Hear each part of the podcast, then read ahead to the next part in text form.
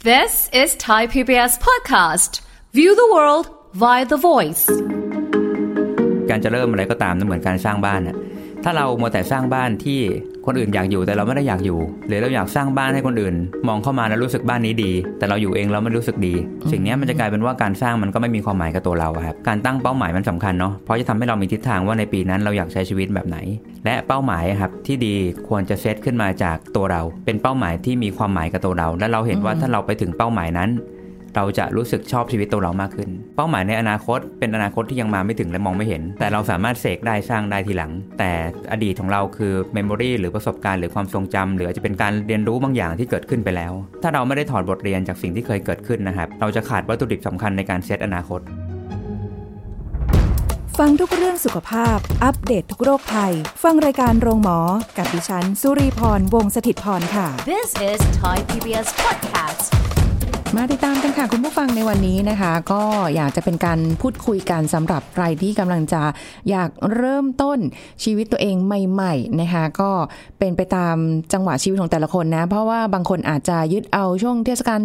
ปีใหม่ เริ่มต้นสกราชใหม่ของทุกปีในการที่จะได้เริ่มต้นกับตัวเองนะคะ แล้วก็บางคนอาจจะใช้วันเกิดหรือวันสำคัญอะไรต่างๆ ก็ว่ากันไปเนาะแต่ว่า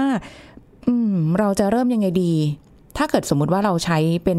สักราชใหม่เลยอย่างเงี้ย เออ มันก็เป็นจุดเริ่มต้นที่ดีนะ เดี๋ยวคุยกับดรสุววุฒิวงศ์ทางสวัสดิ์นักจิตวิทยาการปรึกษาค่ะ สวัสดีค่ะคุณเอิญ ครับ สวัสดีครับพอดี สวัสดีครับคุณผู้ฟัง เริ่มต้นใหม่ยังไงดี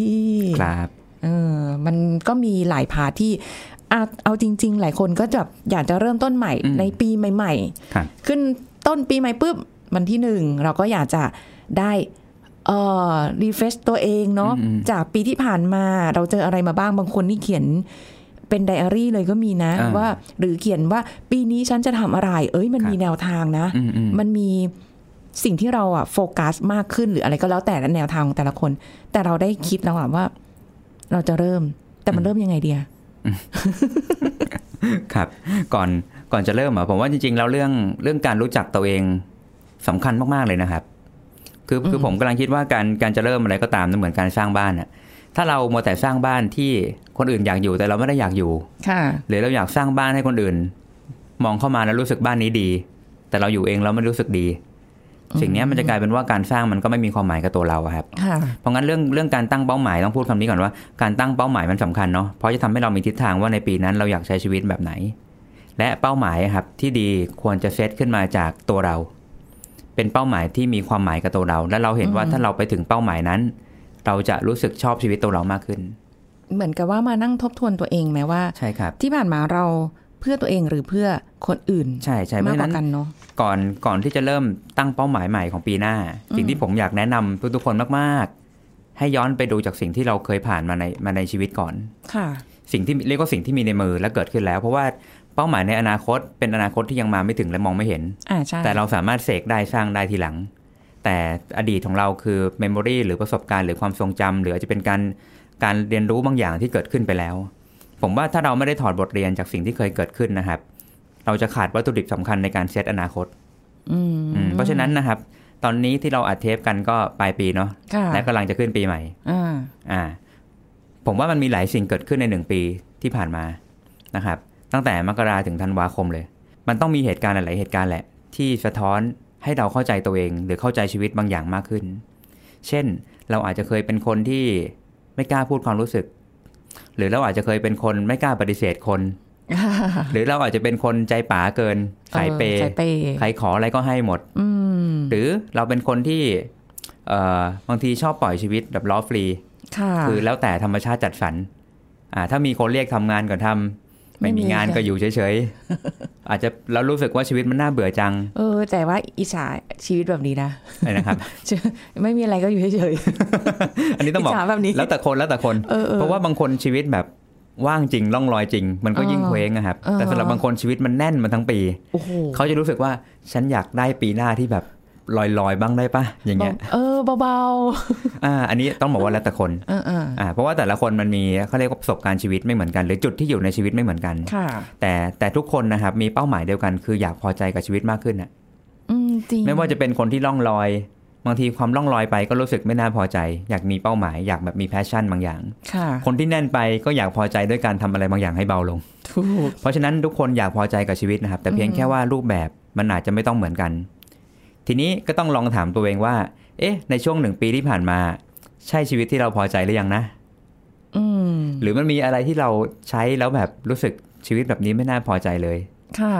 เออเพราะงั้นเรื่องนี้ต้องต้องวิเคราะห์ก่อนว่า เราทำอะไรไปบ้างในหนึ่งปีที่ผ่านมา อ๋อ ทบทวนตัวเองซะหน่อย ใช่ เอา ครับ ในพาร์ทของความเป็นจริงนะ ไม่ใช่ อ่า ว่าเราไปแบบเข้าข้างตัวเองมากหรืออะไรมากหรือแบบ แต่จริง ๆ มันน่าจะมีความเป็นน้ำหนักที่มัน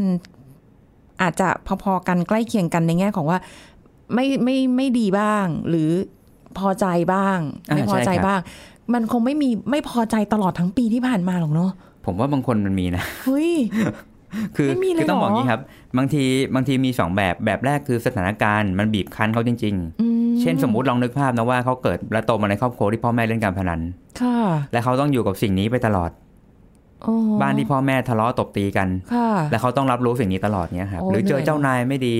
หรือเศรษฐกิจไม่ดีแล้วเขาต้องเกาะขาเขาอี้ไว้ไม่ให้เขาโดนไล่ออก คือนี่ต้องบอกว่าบางคนเจอสถานการณ์แบบนี้จริงๆมันทำให้ทั้งปีเนี่ยมันเป็นยุคมืดของเขาเลย โอ้โห แต่สำหรับบางคนจริง ๆ ชีวิตไม่ได้มืดนะ อืม แต่จิตใจเขาไปจดจ่อกับสิ่งที่เขายังไม่มี สิ่งที่เขาขาดหรือสิ่งที่เขาเปรียบเทียบกับคนอื่น ค่ะ ก็เลยทำให้รู้สึกว่าชีวิตมันไม่มีความสุข เออ เรื่องนี้มันเลยมีมิติที่หลากหลายอย่างเงี้ยครับ อืมราหูเข้า ราหูเข้า ผมก็ว่างั้นแหละผมก็โดนเหมือนกัน เอ้าทำไมเข้าสายหมูไปแล้ว เออ เข้าใส่หมู ครับ ไม่แต่คือบางคนก็จะมองไปในในเรื่องแบบนี้ว่า เออ มันเป็นเรื่องเวรกรรมบ้าง มันเป็น อืม เรื่องของราหูเข้าบ้างหรืออะไรอย่างคเงี้รั ย บ นะคะ แต่จริง ๆ แล้วมันอาจจะต้องเราคงต้องมามองตัวเองในอีกมิติหนึ่งที่มันเป็นพาร์ทของความจริงที่บอกไปเมื่อ ใช่ กี้ ใช่ครับ ไม่ใช่ว่าเป็นเรื่องของ เอ้ย ก็เขาบอกว่าราหูเข้าอ่ะ ก็หมอดูก็บอกอย่างเงี้ย ราหูนี่เป็นเรื่องของคล้ายๆว่าเราเชื่อว่ามีสิ่งเหนือธรรมชาติควบคุมชีวิตเราอยู่ อ่า แต่ถ้าเป็นถ้าถ้าเราเชื่อในจิตวิทยาครับคือเราเชื่อว่าเราเป็นส่วนหนึ่งในกลไกของสิ่งนี้ ของธรรมชาติ ใช่ครับ ต่อให้มีธรรมชาติที่ควบคุมเราอยู่ แต่สุดท้ายตัวเราครับมีสิทธิ์เลือกณวินาทีนั้นเสมอเลยครับ กำหนดเองได้ ใช่ว่าว่าจะไปซ้ายหรือไปขวา ค่ะ เราเป็นผู้เลือกได้หมดเลยครับ อืม อืม เพราะฉะนั้นก็เนี่ยแหละถึงต้องมาถามตัวเองทบทวนตัวเองดูก่อนว่า จดไว้ก็ได้นะคะ เขียนไว้ก็ได้ถ้าถ้านึกนึกไม่ออกเราก็เขียนไว้เลยอะ ม แล้วพอเรามาได้เขียนแล้วแล้วมาอ่านดูอะเราอาจจะเห็นอะไรบางอย่าง อืม ในสิ่งที่เราเขียนก็ได้ว่า โห นี่มันทำเพื่อคนอื่นมาโดยตลอดนี่นา ก็มีก็มี เออหรือว่า เราทำแบบไร้เป้าหมายมาตลอดเลย ก็มีครับ ของผมนี่ก็มีสิ่งที่ทบทวนตัวเองอยู่เหมือนกันนะ ว่าช่วงที่ผ่านมาแบบในหนึ่งปีเป็นยังไง อืม อันนี้อันนี้ลองยกเป็นตุ๊กตาแล้วกันเผื่อแบบคุณผู้ฟังจะรู้สึกว่าแบบ เออ มันพอดูจับต้องได้มากขึ้น ว่า ค่ะ อ๋อมันมันแบบมีวิธีการเอ่อทบทวนตัวเองแบบนี้ เอาเฉพาะตัวเรา เอา นะ ตัวเรานะตัวเรา ไม่ต้องไปเผื่อแผ่ใครหรือว่าแบบว่า ใช่ครับ เอาดึงใครเข้ามาเป็นสิ่งที่ทบทวนชี ใช่ วิต ใช่อ่ะอย่างเช่นของผม อืม เออจะเห็นว่าตัวเองเป็นคนชอบนอนดึก ดึก ค่ะ คือดึกจริงนะตีสองอะไรเงี้ย ก็ ฮะ มัวแต่โซโล่กลองอยู่ใช่ไหม ไม่โซโล่ก องเล่นเกม เล่นกัน คือ เออ คือเมื่อก่อนเราจะรู้สึกว่าเที่ยงคืนมันดึก แต่ตอนหลังนะครับ เรานอนดึกกว่าเที่ยงคืนจนกระทั่งรู้สึกว่าเที่ยงคืนน่ะคือหัวค่ำ เฮ้ย แล้วตีสองคือเวลานอน โอ้โห ซึ่งซึ่งแน่นอนครับมันไม่ดีต่อสุขภาพ ค่ะ เออผมเลยรู้สึกว่าตรงนี้แหละคือจุดที่เราทบทวนตัวเองแล้วรู้สึกว่าแบบเราควรน่าจะต้องแก้ไข อืม ไม่งั้นพออายุมากขึ้นระยะยาวมันมันไม่ค่อยดีเนาะ แต่ก็ยังดูสดใสอยู่นะ ก็อาจจะเป็นเพราะว่าชีวิตไม่ได้มีความเครียดมาก นอนตีสอง ต่อไป ไม่ใช่ สุขภาพจิตดีไม่ใช่ อ๋อ สุขภาพกายจะไม่ดี ก็ต้อง หรือ ก็อ๋อก็มา ใช่ ท ครับ บ ทวนตัวเอง หรือแม้กระทั่งการเล่นดนตรี อ่า ผมก็สังเกตตัวเองว่าเฮ้ยเราอยากมีเป้าหมายกับดนตรีมากขึ้น อืม เพราะที่ผ่านมาเนี่ยเหมือนกลายเป็นตลกอุปกรณ์ไปแล้วคำว่าตลกอุปกรณ์คือ เราชอบที่จะค้นหาอุปกรณ์ใหม่ ค่ะ ๆแล้วก็ลองแต่ฝีมือไม่พัฒนา อ๋อลองไปเรื่อย ใช่แล้วสุดท้ายเป็นการเล่นซ้ำซากเดิม ๆค่ะ ๆ โดยที่ไม่ได้มีอะไรที่เป็นการพัฒนาด้านทักษะฝีมือเลย อืม ชิ้นงานก็ไม่ได้สร้างอุปกรณ์พร้อมพร้อมอัด ใช่ อุป ค่ะ กรณ์มีมากกว่ารายการตรงนี้อีก ฮะ แต่แต่เราไม่ได้ใช้มันเลยอะ เออเออ แค่ซื้อมาสะสม ค่ะ ก็เป็นปัญหา หรือแม้กระทั่งการที่ตัวเองไม่ได้ตั้งเป้าหมายเกี่ยวกับงาน อืม เราเหมือนกับว่าอ่ะเดี๋ยววันนี้พี่ลีเรียกมาอัดรายการอ่ะเรามา อ่า เดี๋ยววันนี้มีคนนัดขอนัดปรึกษาอ่ะเราไป อ่า แต่แต่ตัวเราไม่ได้มีเป้าหมายว่าเอ๊ะเราจะทำอะไรเพิ่มเพื่อให้รู้สึกสนุกกับงานมากขึ้น ค่ะ กลายเป็นว่าเราก็แพสซีฟที่จะแบบรอให้คนเรียกทำงาน แล้วมันก็เกิดความเบื่อหน่ายบางอย่างเหมือนกัน อืม ว่าเอ๊ะงานมันเหมือนกับมันก็วนๆเหมือนเดิมเนาะ ค่ะ แต่มันไม่ค่อยมีความอะไรแปลกใหม่อย่างเงี้ยครับ อ๋ออั อันนี้ก็เป็นสิ่งที่ทำให้เรารู้สึกว่าเฮ้ยเราอยากจะเริ่มอะไรในปีใหม่ ให้มันมีสิ่งแปลกใหม่เกิดขึ้น เพราะ มี เราอยู่กับวังวนเนี้ยมาสัก ค่ะ ระยะหนึ่งแล้ว อืม จนรู้สึกว่าเออมันมีความจำเจเหมือนกันนะ มันต้ ไม่ อง ได้บอกว่าคุณค่างานตกลงนะครับ ค่ะ แต่แค่มันมีความเดิม ก็เหมือนเดิ ความเดิ ม มๆ อ่าอันนี้เข้าใจ ช่ ฟิล หรืออยากเติมอะไรใหม่ ๆ เช่นเฮ้ยเราลองวางแผนเขียนหนังสือไหม เราจะเขียนเขียนจากเนื้อหาอะไรดี ค่ะ อย่างเงี้ยครับอ่ะ เออดี ผม นะ อาจจะเอาพวก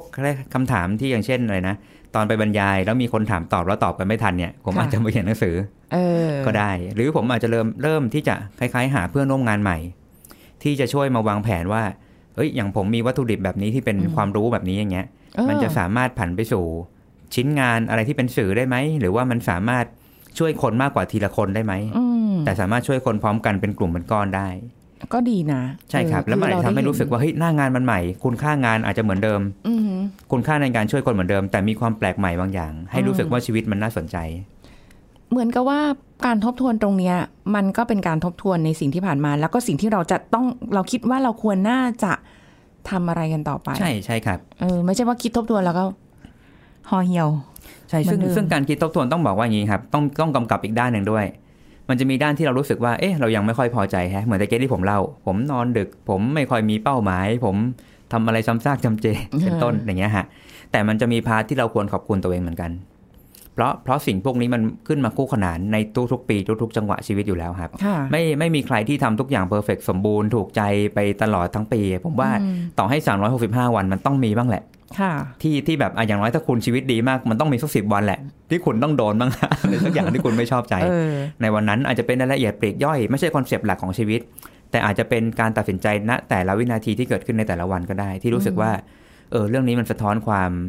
โมโหร้ายของเราก็มีนะ เช่นขับรถ ค่ะ บางทีทุกคนชีวิตดีนะ แต่พออยู่บนรถปั๊บเฮ้ยเรากลายเป็นคนแบบเกรี้ยวกราด เออ เราอาจจะรู้สึกว่าพอขับแบบเนี้ยมันดูอันตราย อืม เอออาจจะอายุไม่ยืน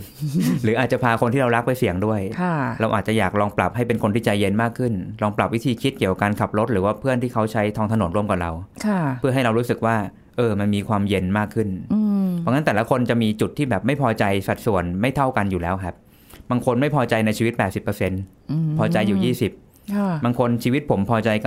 อีก 5 มันอาจจะเป็นจุดเล็กๆน้อย ค่ะ ๆที่ยังจัดการได้ไม่ดี เพราะฉะนั้นต้องมองให้ครบสองด้านครับ ไม่งั้นจะเหมือนที่พี่ลีบอกว่าพอทบทวนปั๊บ โอ้ มีแต่สิ่งแย่ๆ ชีวิตฉันมันมืดม น กลายเป็นแบบท้อแท้ จริงไปต่อไม่ได้เลย เพราะว่าไม่รู้จะไปยังไง ก็มัน อ่ามั มันเป็นอย่างนี้มาแล้วจะให้ไปเป็นยังไงไปกว่านี้ อืม ได้อีก บางคนอาจจะมองแบบเอ่อไม่ได้ประเมินตัวเองด้วย อืม ว่าจริง ๆ เรามีศักยภาพอะไรที่มันมากกว่านั้นได้ ใช่ครั นะ บ ที่เราจะคิดหรือมีเปลี่ยนมุมมอง อืม ไปในทางที่มันแบบดีขึ้นกว่าเดิมได้ แล้วเรา ใช่ครั ทำ บ มันได้ด้วยนะ แต่แค่ว่าอาจจะคิดว่าเหมยโอกาสก็ไม่มีจังหวะก็ไม่ได้ อะไรอย่างเงี้ย ก็ทำให้หลายคน ก็ยังเดินตามชีวิต อืมใช่ครับ ที่ผ่านมาเหมือนเดิม มันกลายเป็นความท้อแท้สิ้นหวังเนาะ อืม แต่จริงถ้าเราย้อนกลับมาตระหนักว่าเรามีต้นทุนอะไรบ้าง เรามีอะไรที่เรามีอยู่แล้วบ้างเนี่ยฮะ ค่ะ บางทีมันเหมือนกับเราจะเห็นฐานของเราอะเหมือนเหมือนบ้านที่ตอกเสาเข็มแล้วอะเราจะรู้ว่าเอาวะอย่างน้อยบ้านนี้ยังไม่เป็นหลัง แต่มีเสาเข็มแล้ว อาจจะแข็งแรงหน่อย อ่า เออ ใช่ครับเช่น บางคนอาจจะบอกว่าอย่างน้อยฉันยังมีข้าวกิน ค่ะ ฉันยังมีบ้านอยู่ ฉันยังมีครอบครัว อันนี้ไม่ได้ปลอบใจตัวเองใช่ปะ ไม่ไม่ได้ปลอบใจครับ คือการ ตระหนักให้เห็นว่าจริง ๆ แล้วตัวเรายังมีสิ่งที่เป็นต้นทุนที่ดีอยู่ อืมอืม คือคือเป็นการรับรู้แต่ไม่ใช่ปลอบใจตัวเองนะ ค่ะ แต่แต่ต้องบอกงี้ครับ การกลับมารับรู้ว่าเรามีอะไรดีบ้าง มันจะช่วยบาลานซ์ไม่ให้เราเห็นแต่ความมืดมนรู้สึกสิ้นหวังนะครับเออซึ่งแน่นอนมันมีผลมันมีผลทางใจจริง ๆ ในการรับรู้ว่าเรามีอะไรอยู่บ้าง อืม แต่แน่นอนมันไม่ได้หมายความว่าพอเราบอกว่าเอ้ยฉันมีแค่นี้งั้นฉันพอแล้วละกัน อันนี้มันก็กลายเป็นแบบเหมือนทิ้งตัว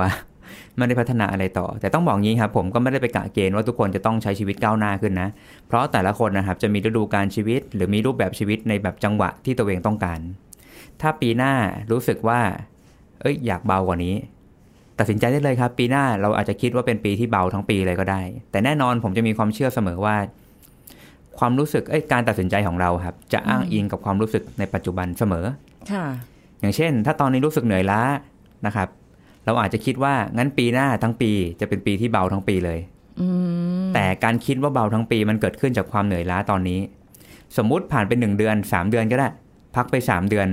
รู้สึกว่าอิ่มแล้ว ค่ะ เบาจนอิ่มแล้ว อ่าฮะ ความรู้สึกจะเปลี่ยนใหม่ และการตัดสินใจตั้งเป้าหมายจะเปลี่ยนไปด้วยครับ อ๋อ มันอารมณ์เหมือนคนสั่งข้าวตอนหิวอะ ค่ะ หิวจัง สั่งมาเพียบ เต็มสูบ เต็ม จัด เลย เต็มสูบแต่พอกินไปแล้วสักประมาณจานกว่า อืม หรืออาจจะประมาณเกือบหมดจานแรกเนี่ย ค่ะ จะรู้สึกว่า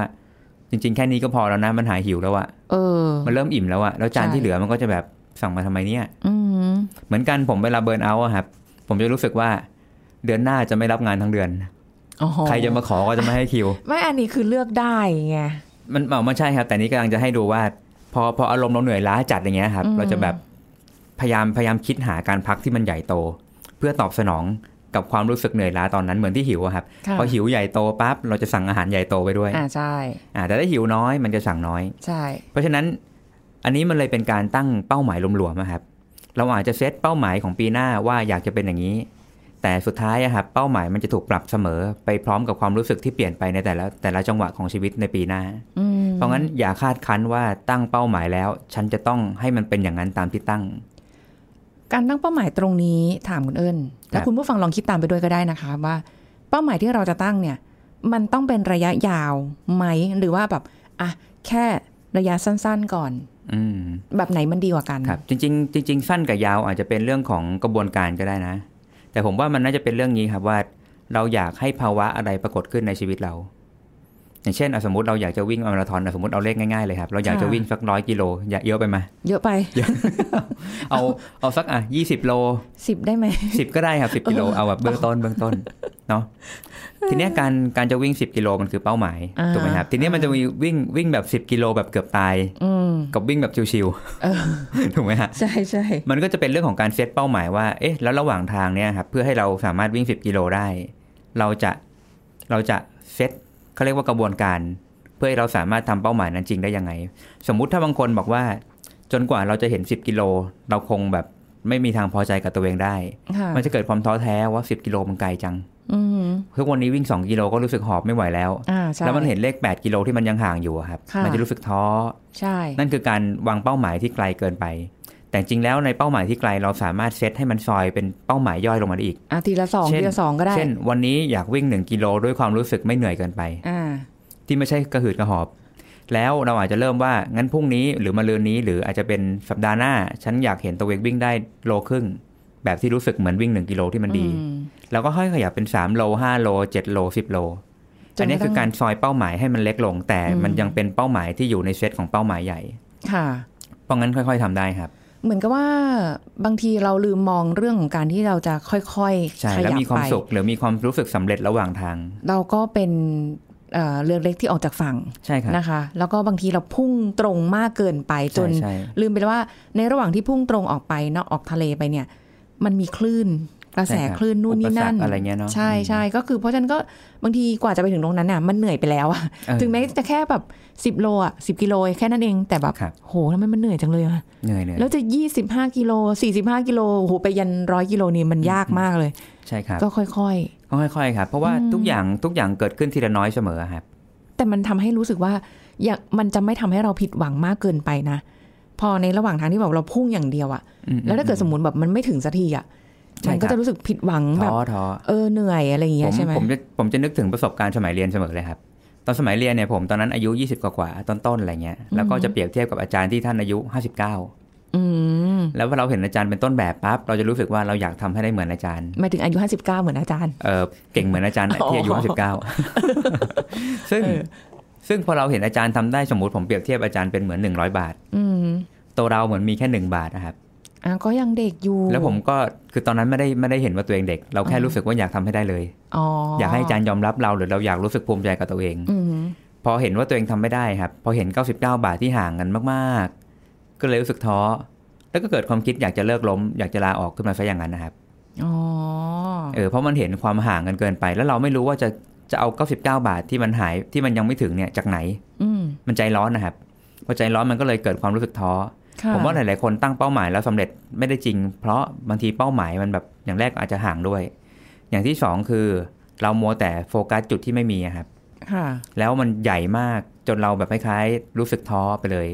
ตอนนั้นตอนนั้นผมรอดมาได้ ด้วยการเตือนตัวเองว่า จริง ๆ ก่อนอาจารย์จะมีร้อยบาทอะ ค่ะ แกอาจจะเคยมีหนึ่งบาทเหมือนเรานี่แหละ เออส่วนเราส่วนใหญ่เราจะมามองปลายทางของเขาตัดเสมออ่ะ ใช่ครั ใช่ บ ไหมเออ ผลลัพธ์แต่เราไม่ได้เห็นกระบวนการว่าอาจารย์ผ่านอะไรมาบ้าง อืม พอพอนึกขึ้นได้ว่า เออ พอเราคิดในมุมอีกทางหนึ่งว่าแทนที่เราจะมองในส่วนที่ขาด งั้นเรามามองส่วนที่เรามีก่อน อืม แล้วเราพยายามรักษาส่วนที่เรามีให้เสถียรไว้ ค่ะ เพื่อที่จะต่อยอดขึ้น 2 บาท เพราะถ้าเกิด ถ้ารักษา 1 บาทไม่ได้มันก็ติดลบอะฮะหนึ่ง ค่ะ บาทที่สร้างใหม่มันก็กลับเป็น1บาทเท่าเดิม อ่าใช่ มันจะไม่ใช่สองบาทถูกไหม อืม เพราะมันลบหนึ่งแล้วก็บวกหนึ่งมันก็กลายเป็นหนึ่งอย่างเงี้ยฮะ อืม เอ๊ะถูกไหมใช่สิ มันมีหนึ่งแล้วมันลบหนึ่งแล้วก็บวกหนึ่ง ลบมามั มันเลยหนึ่ง ก็อยู่ที่เดิม ใช่ครับ แต่ถ้ามันเป็นหนึ่งแล้วเราบวกอีกหนึ่งจะกลายเป็นสอง อ่าใช่ อ่าใช่เพราะงั้นผมก็เลยจะบอกตัวเองว่า วันนี้ให้เราระลึกเสมอว่าวันนี้เราทำอะไรได้ เราเรียนรู้อะไรจากมัน และเราจะไม่ถอยหลังกลับมาละ ค่ะ แล้วให้เราตั้งคำถามกับตัวเองว่าพรุ่งนี้จะเรียนรู้อะไรเพิ่ม อืม เหมือนกันครับกับการวิ่งอย่างเงี้ย วันนี้ฉันทำได้พรุ่งนี้ฉันจะทำอะไรได้มากกว่านี้บ้าง แต่รักษาต้นทุนเดิมที่เรามีไม่ให้มันพร่องไปกว่านั้น ค่ะ แล้วเดี๋ยววันหนึ่งมันจะกลายเป็น 10 บาท 20 บาท 30 บาท แค่ต้องให้เวลา อืม และมากกว่านั้นคือ การใช้เวลา ถ้าเราใช้เวลาอย่างมีคุณภาพ การสะสมตรงเนี้ยก็จะยิ่งเร็วขึ้น ค่ะอืม อย่างเช่นอ่ะสมมติผมพูดถึงซ้อมดนตรีอย่างเงี้ยถ้าผมจับเล่น4ี่ห้าชั่วโมง แต่เล่นแบบไม่มีเป้าหมาย แล้วก็เล่นทุกสิ่งซ้ำซาก ะ ไม่ได้พัฒนาอะไรเพิ่ม มันก็จะกลายเป็นการพัฒนาที่ช้ามาก อืม แต่ถ้าเกิดวันนั้นเราเซตว่าเออเราจะซ้อมสิ่งนี้นะ เราอยากเห็นภาพของความคล่องหรือความเข้าใจในบทเพลงอะไรก็ตามพวกเนี้ยครับ เมื่อมีเป้าหมายและเราใช้เวลาการฝึกซ้อมที่มีคุณภาพ มันก็จะบวกเร็วขึ้น อืม ทีนี้หลายคนหลายคนมักจะเซตเป้าหมาย แต่ว่าระหว่างทางที่ใช้อะเวลาไม่ค่อยมีคุณภาพเท่าไหร่ มันเลยต้องต้องย้อนกลับมาดูเหมือนกันว่า ใช่แหละเราอยากไป แต่ถ้าเราเซตเป้าหมายเอ้ยเซตวิธีการฝึกซ้อม หรือวิธีการที่จะจัดการตัวเองไม่ดี มันก็จะช้าลง อืม และความช้านี่แหละจะทำให้เราท้อด้วย ค่ะ เพราะงั้นการการมาละเอียดรอบคอบกับการวางแผน หรือแม้กระทั่งการเลือกกระบวนการที่มีเป้าหมายชัดเจน วัดผลได้อย่างเงี้ยครับ อืม ตรงเนี้ยมันก็จะเป็นตัวหนึ่งที่ช่วยให้เราสามารถไปถึงผลลัพธ์ได้ดีขึ้น อืมมันกลายเป็นว่าพอเราทบทวนเระวังเป้าหมายเราวางแผน อืมอืม ใช่ไหมคะ มันก็ทำให้เราเดินไปถึง ใช่แล้วอย่า สิ่งที่ วางเป้าหมาย เราอยาก ให้เราท้อ เพราะว่าระหว่างทางครับเราเรามีสิ่งที่ต้องทำให้ท้ออยู่แล้ว จริ แต่ ง เราอย่าตัดกำลังใจตัวเองด้วยการบอกว่าแบบ โอ้ เราไม่ไหวว่าอะไรเงี้ยฮะ อืม อืม แล้วก็มีอะไรอีกที่เราจะแบบว่า สามารถที่จะแบบอ่ะดีๆ ได้ เอ่อ สำหรับ ที่สำคัญ ปี ที่สำคัญต้องบอกอย่างนี้ครับ อย่าเปรียบเทียบกับคนอื่น อ๋อ เวลาเวลาจะตั้งปีใหม่เนี่ยครับหลาย ๆ คนจะชอบโพสเฟซบุ๊กว่าปีที่แล้วฉันทำอะไรมาบ้าง เออ และปีหน้าฉันจะทำอะไร อ่าฮะ เสร็จปุ๊บคนเราครับ โดยธรรมชาติจะมีความบ้าจี้ บ้าจี้ คือ เห็นคนอื่นปั๊บเอ๊ะเขาเขียนแบบนี้ แล้วฉันล่ะ เออ แล้วพอเราตั้งเป้าหมายบางอย่างครับบางทีมันจะมีเหมือนกันนะ ที่เราเผลอตั้งเป้าหมาย โดยลอกชาวบ้านไม่รู้ตัว อืม เขาอยากมีอันนั้นอันนี้อันโน้น แล้วเราก็แบบอยากมีแบบเขาบ้างจัง อืม เราก็เลยไปเซตบ้าง แต่แท้จริงแล้วอะครับตัวเราอาจจะไม่ได้ต้องการสิ่งนั้นก็ได้ ค่ะ ตัวเราอาจจะแบบอยากได้ชีวิตที่เป็นอีกแบบหนึ่งก็ได้ เพราะงั้นเรื่องเนี้ยสำคัญมากเหมือนที่ผมย้ำตั้งแต่ต้นรายการเลยครับว่า การรู้จักว่าเราชอบอะไรไม่ชอบอะไร เราสุขหรือเราทุกข์จากอะไร เรารู้สึกชีวิตมันน่าสนุก หรือชีวิตไม่น่าสนุกจากอะไร อันเนี้ยสำคัญมาก เพราะแต่ละคนจะมีความเป็นตัวเองไม่เหมือนกัน ถ้าเรายิ่งลอกคนอื่นมากเท่าไหร่อะครับเรายิ่งห่างจากตัวเองมากเท่านั้น ก็อย่างนี้แสดงว่าก็ยังไม่รู้จักตัวเองอยู่ดีอ่ะใช่ไห ห ม มายถึงการลอกคนอื่นใช่ไหมค เอ รับ อ จริงๆ ผม ว่า ว่าการการลอกคนอื่น อาจจะมีทั้งคนที่รู้จักตัวเองอยู่บ้าง อืม แต่แต่ให้คล้ายว่าจิตไม่นิ่งพอ ก็ก็จะตาม เขาไป เพราะเพราะกระแสสังคมมีผลต่อจิตเราเสมอครับ อืม สิ่งแวดล้อมมีผลต่อเราเสมอ เพราะงั้นมันถึงมีเรื่องของการพูดว่าเราควรเลือกคบกัลยาณมิตร เออ ตัดคนไม่ดีออกจากชีวิตบ้าง ใช่ครับเพราะถ้าเราอยู่กับรอบอยู่ห้อมล้อมด้วยผู้คนไม่ดีอย่างเงี้ยครับบางครั้งกระแสคนไม่ดีก็จะพาให้เราไหลไปกับกระแสนั้นเหมือนกัน เราต้านไม่ได้นะ ต้านไม่ได้ จงๆ ครับ อืม เพราะจิตเราก็จะผันไปตามสภาพแวดล้อมเพราะงั้น ค่ะ การเลือกสภาพแวดล้อม การเลือกรับรู้บางสิ่งก็สำคัญ ค่ะ เพราะบางทีพอเราเลือกรับรู้สิ่งที่แบบมันปั่น แล้วทุกคนลองนึกภาพว่าถ้าสมมติสิบคนที่เป็นเพื่อนเราอะตั้งเป้าหมายแบบเดียวกันคือแบบรวยรวยจัด ร้อยล้านอย่างเงี้ยฮะ เออ ตัวเราอาจจะถูกเร่งให้ทำอย่างนั้นบ้างก็ได้เหมือนกัน อืม เออจะได้เหมือนเพื่อน ค่ะ แต่ผมก็ไม่ได้ว่านะถ้ามีร้อยล้านก็ดีครับ ค่ะ แต่เพียงแค่ว่าแต่ละคนในการไปถึงร้อยล้านเนี่ยเออเขาเรียกว่าศักยภาพในการไปถึงไม่เท่ากัน หรือสิ่งที่ต้องแลกเปลี่ยนเพื่อมีร้อยล้านก็ไม่เท่ากัน ค่ะ คนบางคนไม่ต้องแลกเปลี่ยนเลยเขาอาจจะแบบโดยธรรมชาติเขาสามารถทำได้ อืม แต่คนบางคนต้องขายวิญญาณเพื่อได้สิ่งนั้น อ่าก็ก็มีหลายคนเหมือนกั ใช่ น ครับ นะ ทีนี้ประเด็นคือตัวเราจะขายวิญญาณไหม อืม ไม่ ไม่ เพราะ สิ เพราะการ ต้อง ขาย ไม่ วิญญาณ สิ สุดท้ายจะพบกับความว่างเปล่าบางอย่างเสมอ เออ ได้สิ่งหนึ่งแต่เสียสิ่งหนึ่งครับ ก็ไม่ได้อยากจะเสียอะไรไป อ่าใช่ สุดท้ายเราเลยต้องรอบคอบว่าในการจะไปถึงปลายทาง มันต้องมีสิ่งที่มีความหมายกับตัวเองแท้จริงอยู่ ค่ะ เพราะงั้นการหยุดคุยกับตัวเองคือสิ่งที่อยากผมอยากให้ทุกคนได้ทำในช่วงช่วงปีใหม่ ช่วงก่อนจะปีใหม่แล้วแต่ก่อนที่เราจะตั้งเป้าหมายใดๆก็ตาม คุยกับตัวเองก่อน ว่าเราอยากได้อะไรกันแน่ อืม เราอยากเห็นชีวิตเราหน้าตายังไง และรู้สึกยังไงกันแน่เนี่ยครับ ค่ะ แล้วก็ค่อยๆเดินนะคะ ใช่ครับค่อยๆเดิน มั อน ย่าให้ตัวเองหมดกำลังใจ มันมีสะดุดบ้างอะไรบ้าง ก็บางอย่างเป็นประสบการณ์ที่ดี ครับ เราก็จะได้เดินก้าวข้ามไปไม่สะดุดหินก้อนเดิมอีกก็ได้ ใช่ครับใช่ นะคะมันมันมีบทเรียนอยู่ในสิ่งที่เราเดินอยู่เสมอ ใช่ครับ เพียงแต่ว่าเราจะเห็นว่ามันเป็นบทเรียนไหมหรือว่ามันเป็นอุปสรรคหรือมันเป็นอะไร ใช่ครับ นะคะ แล้วก็ค่อยๆเติบโตไปค่ะ ทุกคนก็มีศักยภาพในตัวเองอยู่แล้ว เชื่อว่าทำได้ เราเป็นกำลังใจให้เนาะ ครับเอากำลังอ่ะเป็นกระจาย ช่วย ลิ้นพันกันเอาใจช่วยครับผม โอเคค่ะ ก็ยังไงน่าจะเป็นการเริ่มต้นใหม่ที่ดีของใครหลายๆคนนะคะ รวมทั้งเราด้วย เราด้วยครับ ต่อด้วยค่ะอ่ะ ขอบคุณคุณเอิญค่ะ ครับสวัสดีครับ หมดเวลาแล้วค่ะ คุณผู้ฟังพบกันใหม่ครั้งหน้ากับรายการโรงหมอ ทางไทย PBS Podcast ค่ะวันนี้ลาไปก่อนนะคะ สวัสดีค่ะ This is Thai PBS Podcast. เทรนด์ฟอกฟันให้ขาวกำลังได้รับความนิยม แต่การทำต้องระวังเรื่องอะไร โดยเฉพาะหากทำด้วยตัวเอง ทันตแพทย์สุภกิจนิยมรัตนกิจ จากคณะทันตแพทยศาสตร์ มหาวิทยาลัยมหิดล มาเล่าให้ฟังครับ ในยุคสมัยปัจจุบันนะครับการที่แต่ละคนมันมีรอยยิ้มที่ นอกจากการเรียงตัวของฟันที่ดี อืม การที่มีสีที่ขาวสะอาดเนี่ยมันจะช่วยทำให้เจ้าของของรอยยิ้มเนี่ยมันมีความมั่นใจมากขึ้นครับมันทำให้คนหลายคนกันหาวิธีอะไรก็ตามที่สามารถทำให้ฟันของเราอะดูขาวดูเรียงตัวที่ดีขึ้น การฟอกสีฟันเนี่ยก็เป็นออปชันหนึ่งในการช่วยทำให้ฟันของเราอะมีสีที่สะอาดตา การที่มีฟันที่ขาวสะอาดเนี่ย มันส่งผลให้รอยยิ้มของเราอ่ะมันมันเฉิดฉายมากขึ้นครับ ถ้าเราจะฟอกสีปกติทันตแพทย์อาจจะแบ่งเป็น 3 หมวดหมู่ขึ้นหนึ่งฟอกสีฟันโดยทันตแพทย์ที่คลินิกเลย การที่เราใช้น้ำยาสารตระกูลเปอร์ออกไซด์ครับ มันจะเป็นไฮโดรเจนเปอร์ออกไซด์ถ้าใช้ที่คลินิกเนี่ยมันจะมีความเข้มข้นค่อนข้างสูง ค่ะ อย่างที่สองการทำถาดฟอกสีฟันเฉพาะบุคคล ก็คือมาพบทันตแพทย์เหมือนกันมาพิมพ์ปากเพื่อทำตัวถาดฟอกสีฟันเพื่อ นำน้ำยากลับไปบ้านไปฟอกเองตอนกลางคืน อย่างที่ 3 ตาม TikTok หรือว่าตาม Facebook Instagram อะไรต่างๆที่เขาโปรโมทกันว่าผลิตภัณฑ์ที่ทำให้ฟันขาวเนี่ย อืม ความจริงมันมันก็มีหลายรูปแบบมาก ตั้งแต่ยาสีฟันที่ทำให้ฟันขาว สูตรต่างๆ ที่ขายตามท้องตลาด ค่ะ แต่ว่ากรมอนามัยหรือว่ากระทรวงที่คุมเรื่องออยเนี่ยจะไม่สามารถให้ผลิตภัณฑ์ที่มีสารที่เป็นไฮโดรเจนไบออกไซด์เกินกว่าประมาณ 1-5%เนี่ยไม่สามารถที่มันจะขายโอเวอร์เดอะเคาน์เตอร์ได้ครับ การที่เราใช้น้ำยากลุ่มเดียวกับที่ทันตแพทย์จ่ายเนี่ยมันอาจจะมีช่องที่มันมีจุดที่มันสามารถรั่วซึมของสารตัวเปอร์ออกไซด์ที่ใส่ไว้ในถาดฟอกตอน เข้าไปในปากเนี่ยมันมีโอกาสที่ตัวสารฟอกสีฟันอ่ะจะซึมลงไปโดนบริเวณเหงือก หรือว่าเข้าไปในช่องปากได้ เพราะว่าถ้าเหงือกโดนน้ำยาตัวเนี้ยมันก็จะทำให้เกิดการเบิร์นหรือว่าเกิดการระคายเคืองตรงบริเวณเหงือกนั้นได้ ถ้าสังเกตว่าการระคายเคืองที่มันเกิดขึ้นเนี่ยส่วนใหญ่มันจะเป็นอาการแสบปวด ค่ะ บริเวณเหงือกครับ ซึ่งการที่ทำอยู่ในบริเวณที่ทันตแพทย์สามารถดูแลได้เนี่ยทันตแพทย์ก็สามารถถามคนไข้ได้ตลอดเวลา ฟอลล่าได้ตลอดเวลาว่ามันแสบ มันหรือ ม ระคายเคืองเนี่ย เราสามารถแก้ปัญหาได้ทันทีครับ This is Thai PBS Podcast. ติดตามรายการทางเว็บไซต์และแอปพลิเคชันของไทย PBS Podcast Spotify SoundCloud Google Podcast Apple Podcast และ YouTube Channel Thai PBS Podcast Thai PBS Podcast. View the world via the voice.